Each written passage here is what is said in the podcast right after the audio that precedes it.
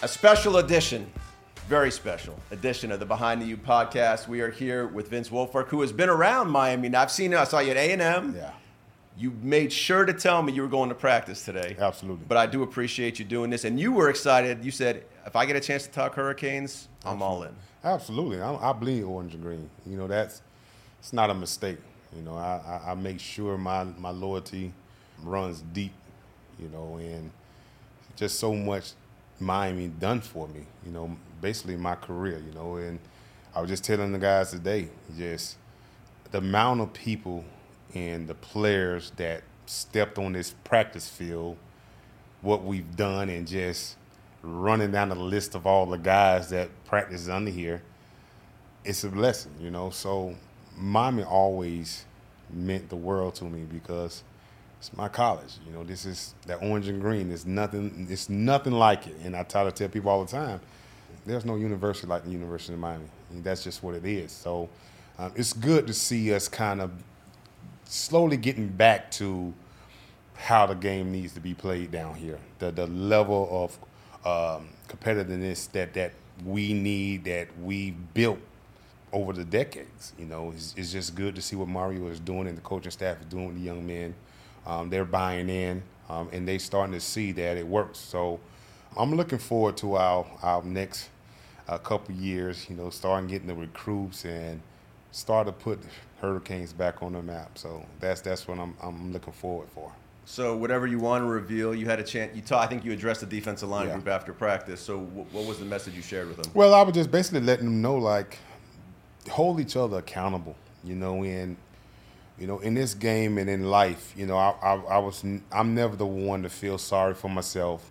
Anything I wanted, I went and got it. You know, I worked hard. I went and got it. You know, I earned my respect. You know, I wasn't waiting for anybody to give me anything.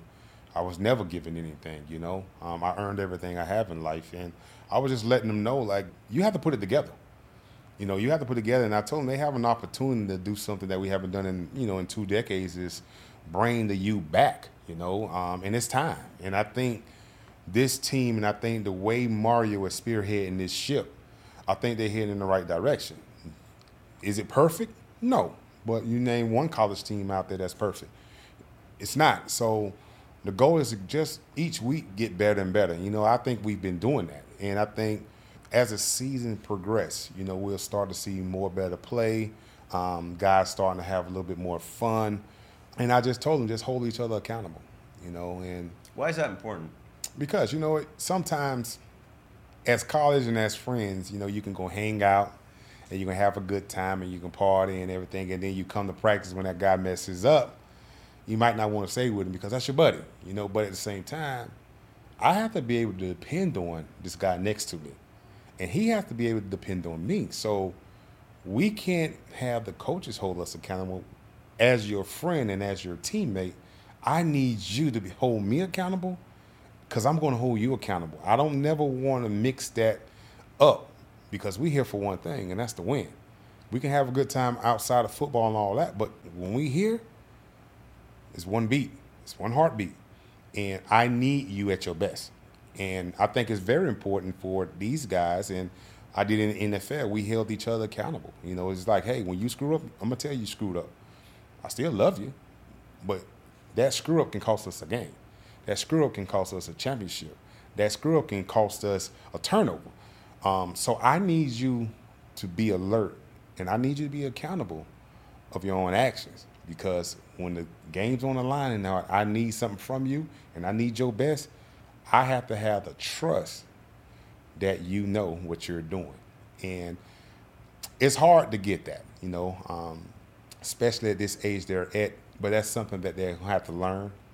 And the more they play football, the more they'll understand that level of play and how important it is to do your job and know what you're doing, be in the right place.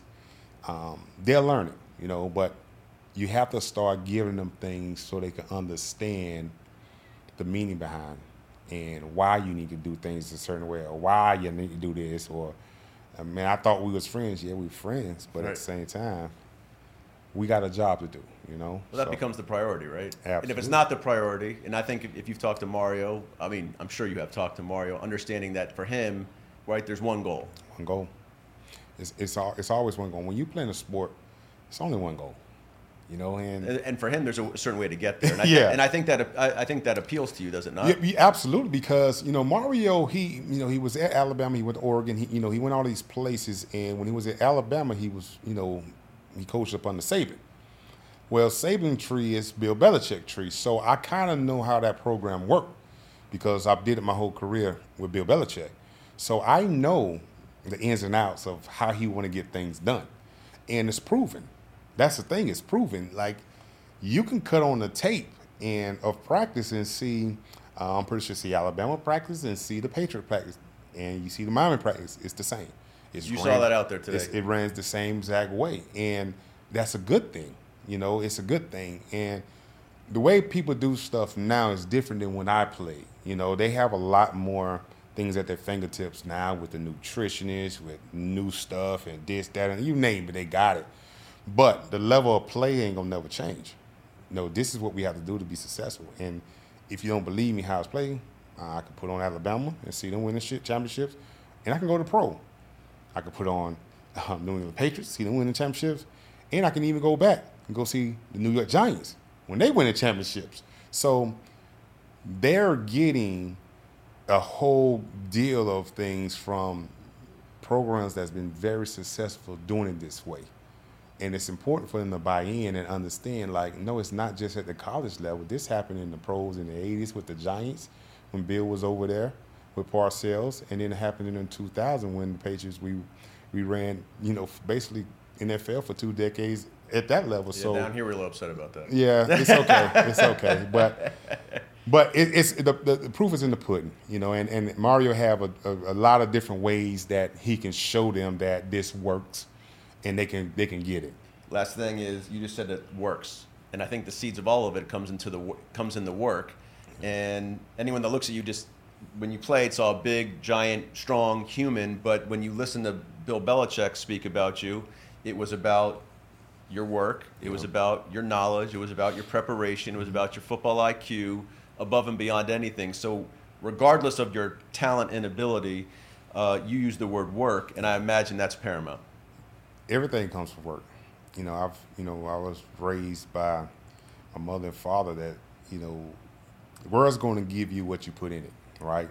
And it was always hard work. Anything you want, you have to work hard for it. You can't look for a handout. You have to work hard, So my whole life, everything I've done, I worked hard for it. I grind. I had the mindset of I have to do this because this is how I have to survive, I do this because I love it. I played football because I love it. And anything I got into, I wanted to be the best. I always ask people, what's going to separate you from the next player? What's going to separate good players from great players? What's going to separate great players from elite players? What is it? And I always tried to find that and figure that out. And I think I did a pretty good job over my career of doing those things because I wanted to go over and beyond. Of just, sitting down and looking at film with the team and say, okay, that's good. Or watching 5-10 minutes of, film by myself, okay, that's good. No, I put the work in, and I learned the game from the inside out. I took a game to a whole nother level that I could have played linebacker if I wanted to. I could have played cornerback if I wanted to. I could have played safety if I wanted to. Of course, my size wouldn't allow me, but I'm saying from a understanding the game standpoint, or even offensively, I can play a quarterback. There was no position on the field I couldn't play because I knew it. I trained myself. I learned it. I learned the motions. I learned formations. I learned quarterback pivot. I learned route tree. I learned all those things. So all of those things helped me as a professional, and it helped me still plays. And what I mean by that is, from my film study, and I can look at a receiver split, or I can look at the running back depth, where the tight end is at, and I see a certain formation. Well, I knew that formation, there were certain things they like to do. So that's how it was still plays through my preparation. And that's how I made plays, because being a nose tackle, I'm not known for making plays. You down there, you got the dirty work. I saw some what you had to endure, and that didn't look like fun. Yeah, so hey, listen, I'm the first one forming a pile. I'm the last one getting up. You know, by the time I'm getting up, they already back at the ball. So it's like I had a dirty work job. Well, the reason why I asked you that question, Vince, is because I think coming out of someone like your mouth, mm-hmm.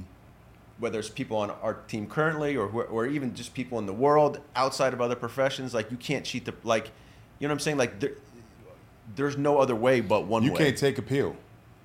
You can't take a pill to be successful. You can't. The only way to be successful, you have to put the work in. You can't drink anything. You can't take no pill. You can't. There's no shot you can take to be great.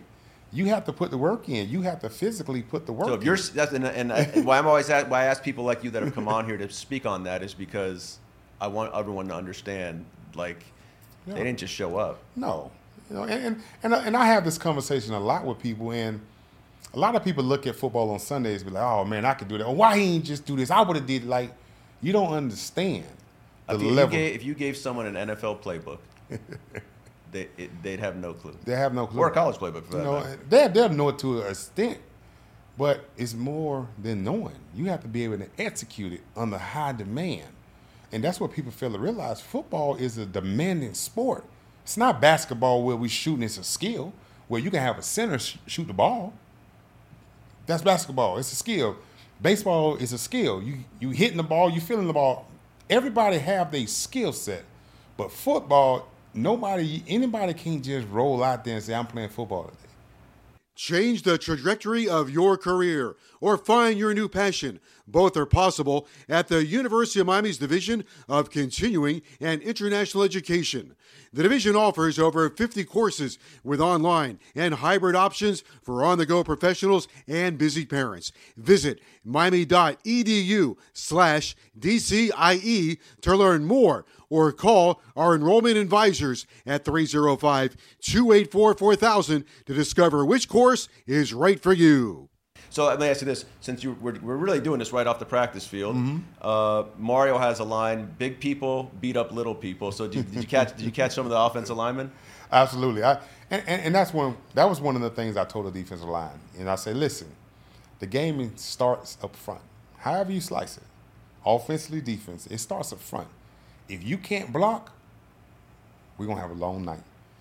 Defensively, you can't make plays and knock the offensive lineman back, we're going to have a long game. So I wanted them to understand how important it is as a lineman, how important it is for us, because it's very important. Without a line, without a quarterback protection, if he don't have a left tackle or a right tackle that can protect him, he's not playing with confidence. You understand? So up front, it starts there. We got to be able to move the ball offensively and defensively. We got to be able to stop them, and then at the same time, we got to be able to make plays.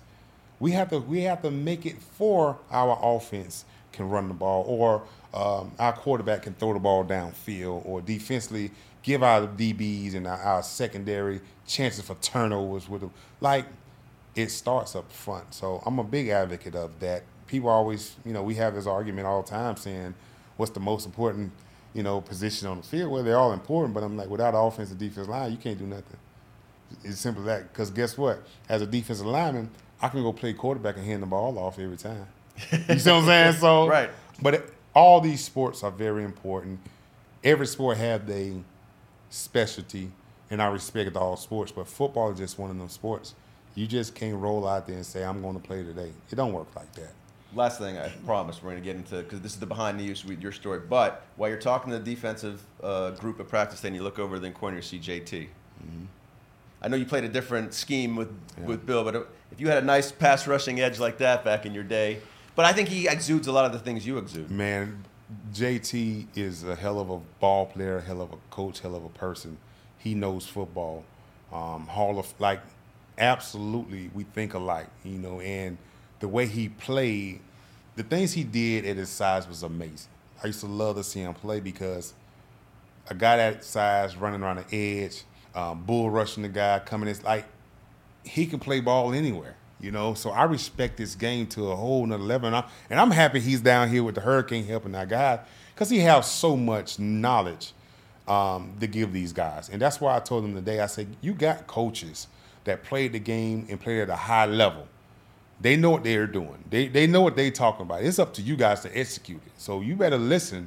I'll pay anything to have, you know, a Hall of Fame be my coach or to tell me how to do certain stuff.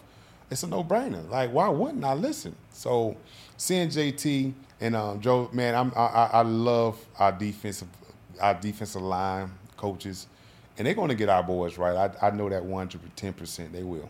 All right, you've said this before. You've either said it or insinuated it. Like, you loved football. Oh yeah. And you wanted to be great.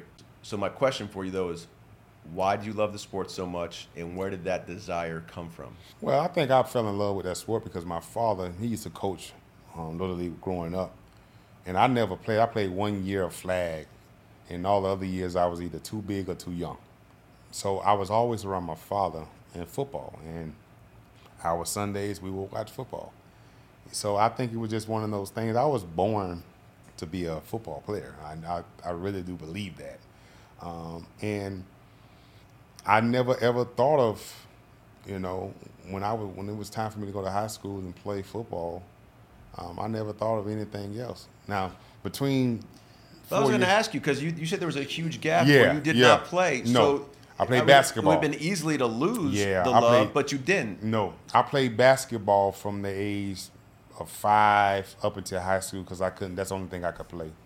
So I played basketball, and I became pretty good at basketball, but when it was time for me to play football, it was a no-brainer for me because I was destined to be a ball player. I love the game. Maybe it's the violence. I don't know what it is. I don't know if it's the physicality towards it, but I just loved it, you know, and that's why I stayed on my path, and I'm glad I did, you know, because I wouldn't have had a career I would have had if I would have called it quits. But yeah, it was just one of those things when you see somebody growing up and you be like, okay, he's going to be this, or he's going to be that.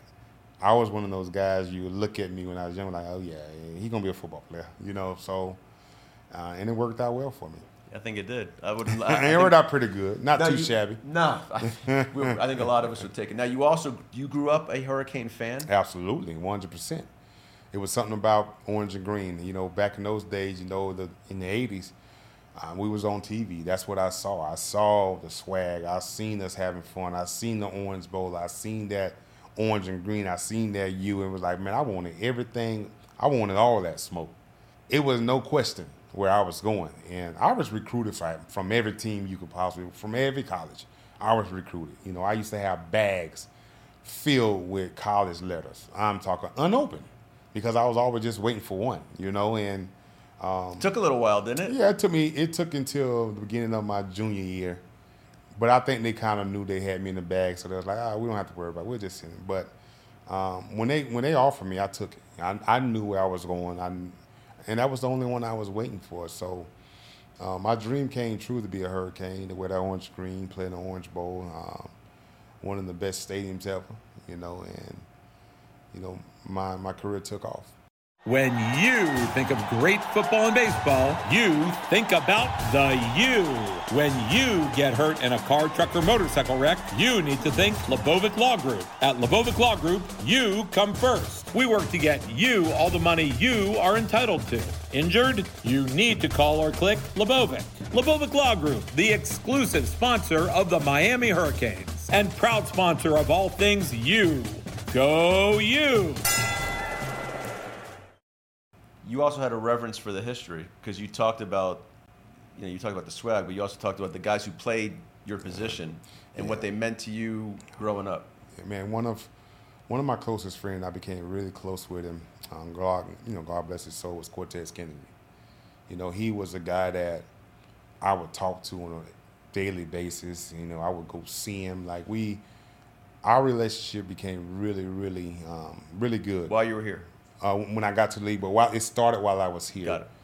But it was nothing to have former players, you know, be around and take you up under their wing. But I also saw the history of the defensive tackles, you know, from Jerome Brown to Russell Mallon, Cortez, Sapp, you know, and I was like, man, I wanted to be that. And I remember seeing an interview one day, and Ray Lewis was talking, and he was like, if you want to do 3 years and go to the league, come to University of Miami, and I was like, man, that's what I want to do, you know? I'm like, I want to do 3 years and be done. I'll be 3 and done, you know? And it just showed what the University of Miami was. We pump NFL players. And the crazy thing is, not only do we pump them, we pump some really good ones and have a great career and a long career. And that's what people fail to realize is the longevity that some of us done had, you know, with myself, 13 years. I think Reed, somewhere around 13, 14 years. Ray Lewis, as long as he was. The Andre, running back that just hung it up, Frank Gore. Right, Frank Gore, 18. Right? You know, Ray himself. Like, the longevity that we played at a high level. Show me where they do that at one university. It's hard. It's hard. I know for the past 2 decades, we haven't been what we're supposed to be. I get that. But still, with us taking the break and letting people catch back up, I think it's still going to be hard to catch up to us. Because what the University of Miami stands for and our foundation and what we produce down here, we produce ballers, straight dogs. It ain't no ifs, ands, or buts about it. Simple as that. That's what it is, you know. And you know, I was just talking to High Spirit today. It's like we sit with 9 Hall of Famers in the NFL Pro Hall of Fame. You got to make that 10, by the way. And, you know, I think USC or somebody have 14. That's the record. Well, if you look back, if you think about it, Devin Hessler's 1, Frank Gore's 2, Reggie Wayne's 3, Andre Johnson's 4. I'm the only question mark. Come on. So with 4... that put us at 13. If I can jump that put us at 14. So with 2 decades of being taken off, and not to mention some of the guys that are still playing, like Calais Campbell, the career he's having. So there ain't no college football without the University of Miami. I don't care how long you've been standing. It just doesn't matter. I don't care how many you done won. I don't care how recent you don't want. It doesn't matter. When you mention the University of Miami, it's University of Miami and everybody else. Simple as that. And by the way, not if but when, I can only imagine what it's going to be like. Oh, it's going to be bananas now. And I've told people, like, you got to see it. I don't think they understand. Yeah. When they see it, for the players, like if you can put that picture in your mind of what you want to accomplish, and then knowing how long it's been and how you will be revered. Yeah. You know, I've never, and I'm still not really, the Hall of Fame would be cool. It would be tremendous accomplishment in my career. But, you know, I never once played to be a Hall of Famer. You know, I played the game because I loved it, you know, so if that happens to come, I'll be grateful for it. But if it don't, I'm still grateful because I did what I loved. You know, I won Super Bowls. I've been all pros. I've been in Pro Bowls. You name it, I've done it, you know. So I've accomplished what I wanted to accomplish playing the game that I love. I've accomplished that. So if God doesn't bless me with anything else with football, I'm totally fine with that. I'm okay. You said if you could play college forever, you'd do it. Yeah, I would. Because college was just so fun. Just the camaraderie that I had, the teammates that I had. Who were your guys? Like, who'd you hang with? I know who was on the teams. But who were your, like, who? Ed, Vilma, you know, DJ. That's the thing. It's like, when I say Miami is a brotherhood, we're a brotherhood. We all did things together. Like, it was always something going on that we was always there. So it was like, you name it, we there. Even in the league, it's like we get together, we call each other. Think about the 1 year that they had the Pro Bowl down here in Miami, right? Do you remember how many Hurricanes was on that Pro Bowl? I think it was like 18 of us or something crazy. So we basically was the Pro Bowl. Right. Like, where do they do that at what college? So people don't understand because they don't want to understand what the University of Miami is. Now I think it's time for us to reintroduce ourselves and let the world know who we are, you know. And I think this group with Cristobal now and these group of kids that and the staff he have, I think they're putting us right back on track so we can be relevant again. I was curious about something, Vince. So you talked to the players out there about, you know, kind of don't wait for your coaches, take it upon yourself, et cetera. So you come in, we know what you have done since, obviously, your career. But when you walked in, who or what let you know what you were walking into? You know what I mean? Like, who Well, I think when I first got here, it was all of, I knew the expectation. Nobody had to tell me. Whose word carried weight with you when you got here? Ed Reed. Ed Reed word carried a lot. Al Blades. I think those two, my defensive guys, it was just, and then also like, you know, we had Fitzgerald, Romp, we had Phillip. I mean, we had so many other guys that had roles on the team, but it was like, you know what time it is when you're a Hurricane. But you walked into what they say is the best team. Yeah, we were. Like you walked into. Yeah. So how quickly did it take you to figure out there are a lot of dudes on this field? It didn't take me no time because I always looked at myself one of the best. So it didn't matter. You fit right in. I never shied away from workouts. I never shied away from challenge. People got to understand. My first 2 years here, I sat the bench. I sat behind William Joseph and Matt Walters. I was a second string. You know, so I think that blows people's minds. Not just for you. Like I think Andre Johnson redshirted. Yeah, like I mean, but there are a lot of Sean Taylor. I think either redshirted or obviously came. But think about that. I'm second string for 2 years. Started 1 year and I'm out in 3 years. What did I tell you? That I wasn't playing around. I wasn't playing around because I knew the type of ball player I was. Because I knew my mentality. I knew a lot of people can't match my mentality. And a lot of my ways is my mentality. And football was easy. I was one of those guys, I wanted to tear your face off as much as I could. I wanted to punch in your face as much as I could. I'm going to be the one walking out. When I'm done, I'm going to walk out victorious. However you slice it, whatever I had to do to tell myself. And where was that? I just think that's how I grew up my life. You know, struggling life just... how, you know, basically surviving, you know, it just, I wanted to be the best ever, you know, and I was just a mean person. I was a mean player, you know, and it translated over into my life being mean and all that, and I had to fix that. So, but it's just the mentality I had as an athlete is, I'm going to take your face off as much as I could. I want to. That's what's going to happen. I'm not telling you. I'm telling you because I want you to understand this. It's not going to last for 1 quarter. It's not going to last for 2 quarters. It's not going to last for 3 quarters. It's going to last for 4 quarters, and if more, I'm gonna make sure you understand that. You know, so it was just my mentality I had that I was a bad boy. I told myself I was the baddest on the field. I told myself that. That's how I got. That's how I got ready. That's how I played. I love challenge. I love to see if you can stand 4 quarters with me being hit in your face every snap. I didn't take a playoff. I never wanted that offensive lineman to get away with nothing because I wanted to make sure they felt my weight, my strength, my mentality. You enjoyed that? Absolutely. That's what made my career.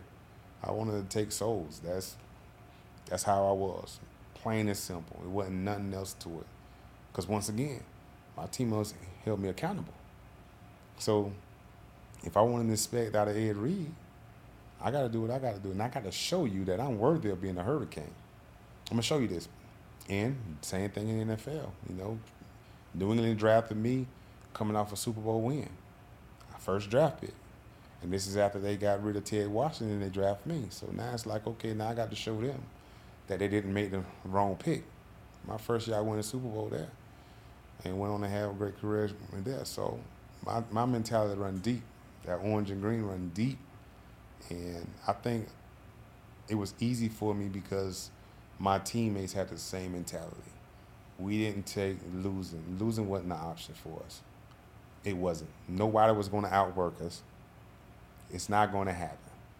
We work harder than anybody. I remember waking up 5, 6 o'clock in the morning training. Used to be a group of guys. Ed Reed was part of it. It was about 10 of us.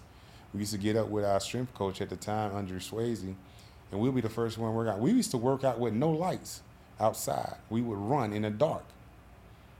And people don't understand how we train. People don't do what we've done.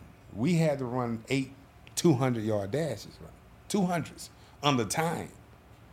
And guess what? It was probably me and another teammate, Santonio Thomas. We was the only lineman there. But guess what? If we wanted to work out, we had to run with them. We had to run time. And you know what they did to us? We was the rabbit. And if we wasn't the rabbit on the first run when we nice and fresh, like they'll put us the rabbit like the last couple to make sure we run. And that's what we were built doing. Our mentality was just different. We didn't care we was running a 200-yard dash and had to be under a certain time. All we knew is, hey, they can't catch us. We have to be under this time, and we running with DBs and receivers. That's how we train, with no lights outside. And then after that, we come in and work out. So we were always pushed ourselves. We didn't need a coach to push us. You know, we had a bunch of leadership.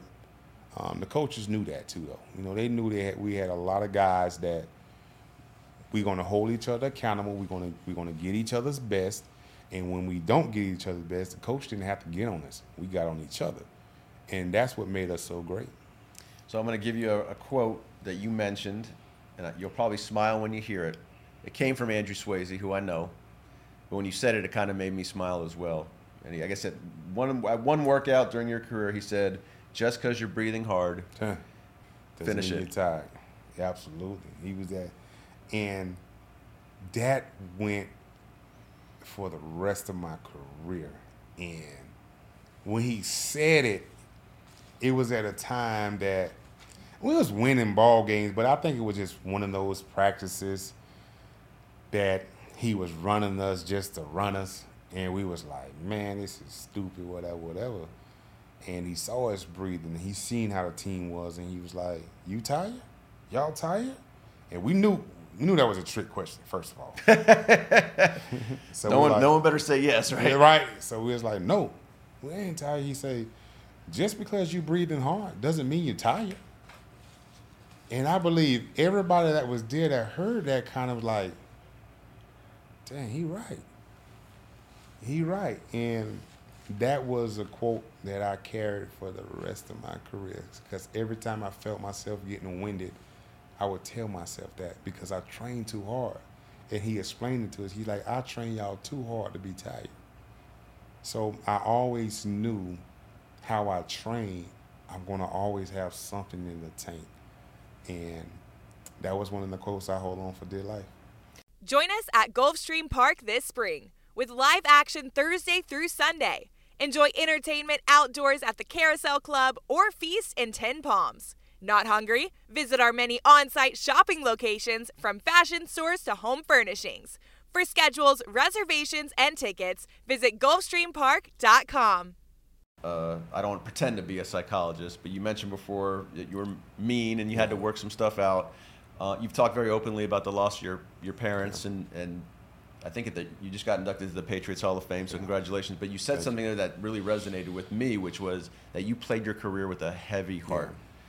And I'm wondering how much of that pain for that time also was pushing you and maybe shaping how you were playing. You know, I think looking back now, because, you know, I never had a chance to mourn. I never had a chance. I didn't know how to handle losing my parents. Can I ask you a question? Sorry, I'm going to interrupt.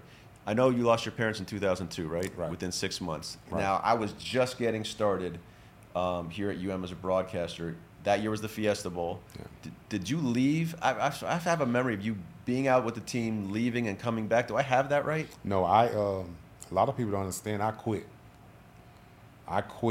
when I lost my mother that year, December 16th. We was going to the Fiesta Bowl, and I had quit football. And my coach at the time, Greg Martin, you know, that year, he would be in and out. Like, we'll go to practice and he'll be leaving, so we'll have another coach watch film with us and stuff. And, you know, we used to always give him crap about leaving us. He don't love us and all that, but we would joke about it. And so I told the team, I was like, "Nah, I'm done with football." You know, I was done. And I remember him. The team was leaving, and he came back in, and he was like, "You know, reason I wasn't around much watching film and stuff is because he was dealing with someone that was dealing with cancer." And I was like, now all of a sudden I feel bad. I'm like, holy crap. So he was like, you know, I just want you to do what your mom and dad would want you to do. And, you know, like I said, I had just lost my mom, but, you know, 6 months later before I lost my father. So I'm like, whatever. Wasn't trying to hear it. And I took some time to really think about it. And, you know, a little voice came in my head, like, do what you love, you know. And it was a woman's voice. And my mom used to always tell me that, do what you love. So I called the team. I said, hey, listen, I want to play. So they flew me out. I think I got there like on a Wednesday or Thursday, something like that. Got one practice and played the game. And, well, yeah, I had quit, but I think losing my parents and I went through life, I was floating. And I didn't realize it at the time I was floating, because that's all I knew, you know. Football, that's all I had, you know.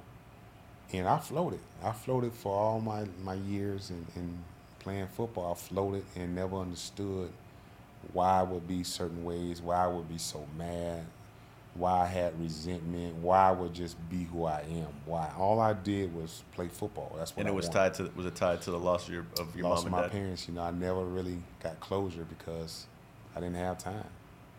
I was in college, with a baby on the way. You had to grow up fast, man. I grew up fast, you know, and people don't understand. I've been raising my brother and I. We've been taking care of my father since I was 8 years old. And I'm talking physically, you know, picking him up and taking him to the restroom, shower and bathe him. And since I was 8.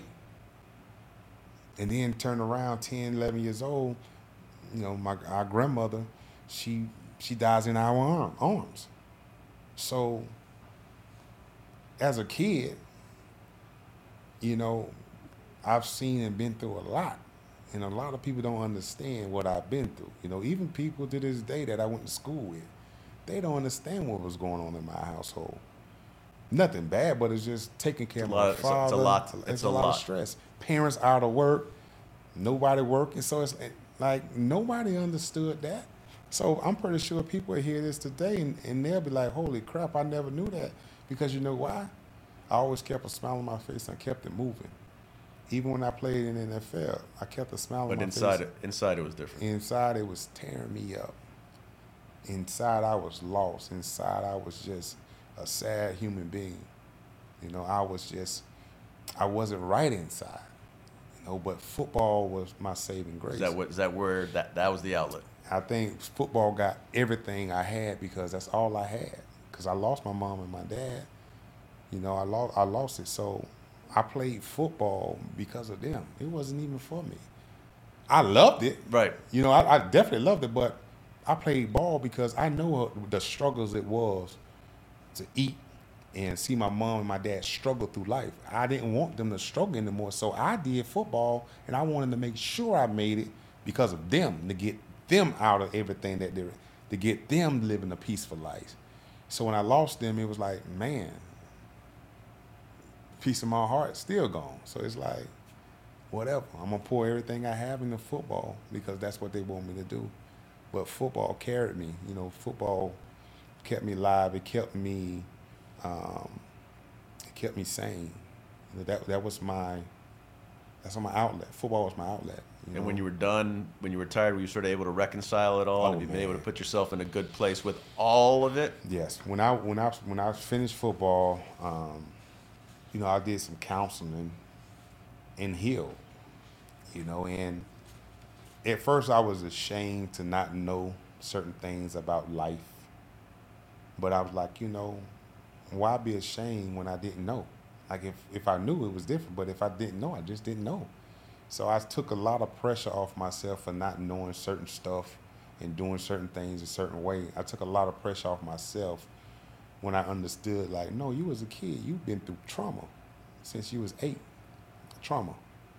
And I had to heal. That process I had to heal. So with a lot of work with counselors and stuff and everything, therapists and everything, it brought me out on top. You know, now I can look back and, you know, I'm grateful and I'm thankful for a lot of things that happened in my life, even my bad stuff, you know, bad things that happened to me. Bad people, I thank them because it forced me to see people a certain way and learn. You know, so I have no regret in life whatsoever. No regret. If I had to do everything all over again, I'd do the same thing. I play football. At Miami. At Miami, absolutely. At University of Miami, the U. So last thing, it's like I said when we started this, you know, I met you at the Texas A&M game. I asked you to come on. You were happy to do it. Absolutely. You were at practice. You're around the program. You said you hadn't really been around much because you've been living in Houston or playing. Yeah. So the fact, as we put some closure on this, how has it been for you to be back, to be around, to just you were out on the place where you grinded it out for 3 or 4 years. You're wearing your you're wearing the U on your how does? I'm proud. It's like I never left. You know, being on the practice field, just remembering everything that went on here when I was here and how much the place has grown, the additions and stuff. Like, I feel at home when I'm on a football field, but especially when I'm Green Tree, like, it's just different. You know, seeing the players, seeing those colors, just remembering the practice field and just remembering, okay, the soccer field, that's in the track, that's where we ran our 200s in the dark. So all of that stuff, like, I can visualize everything of where I was. The sand pit, you know, it's like... In the back. It's like in the back. It's like all those things I can envision, you know. And then we used to have, 3 fields, and there was one over here just running. Like, man, it just brings back so many memories, and I'm just so happy to be able to be here and come back. And the reason I wasn't around is because I've always moving around. I'm working and doing this, but now I had about 2 months to be down here. And you told me before we did this, you said you called Mario and you told him, I need to be here. You know, I need to be here. So, and I'm here. You know, because I want to give this university a piece of me, because guess what? They gave me a scholarship to be a part of this great culture. So the least I can do is give back however way I could, come back to the university. And if it's talking with some players on the field and talking with some coaches or telling stories, whatever it may be. So Mario knows, like, whatever he needs from me, I'm willing to do it, because Hurricane is home. This is home, baby. And it don't get no better than this, trust me. Well, it has been an absolute pleasure. Thank you, man. Thank you for doing this, Vince Wilfork. Congratulations on the Hall of Fame. Congratulations on the Pats. My word doesn't mean much, but I hope you get the trifecta. I hope so. Get that other jacket. And it's good having you around. It's good having you around. Appreciate you telling stories. Appreciate you sharing it with us. Not a problem, man. Last thing but not least, man, I'm thinking about opening up a barbecue restaurant down here. So let's do it. Let's keep an eye on that. So let's hopefully get some stuff in the works. All right. Thank you, Vince. All right. Thank you, my man.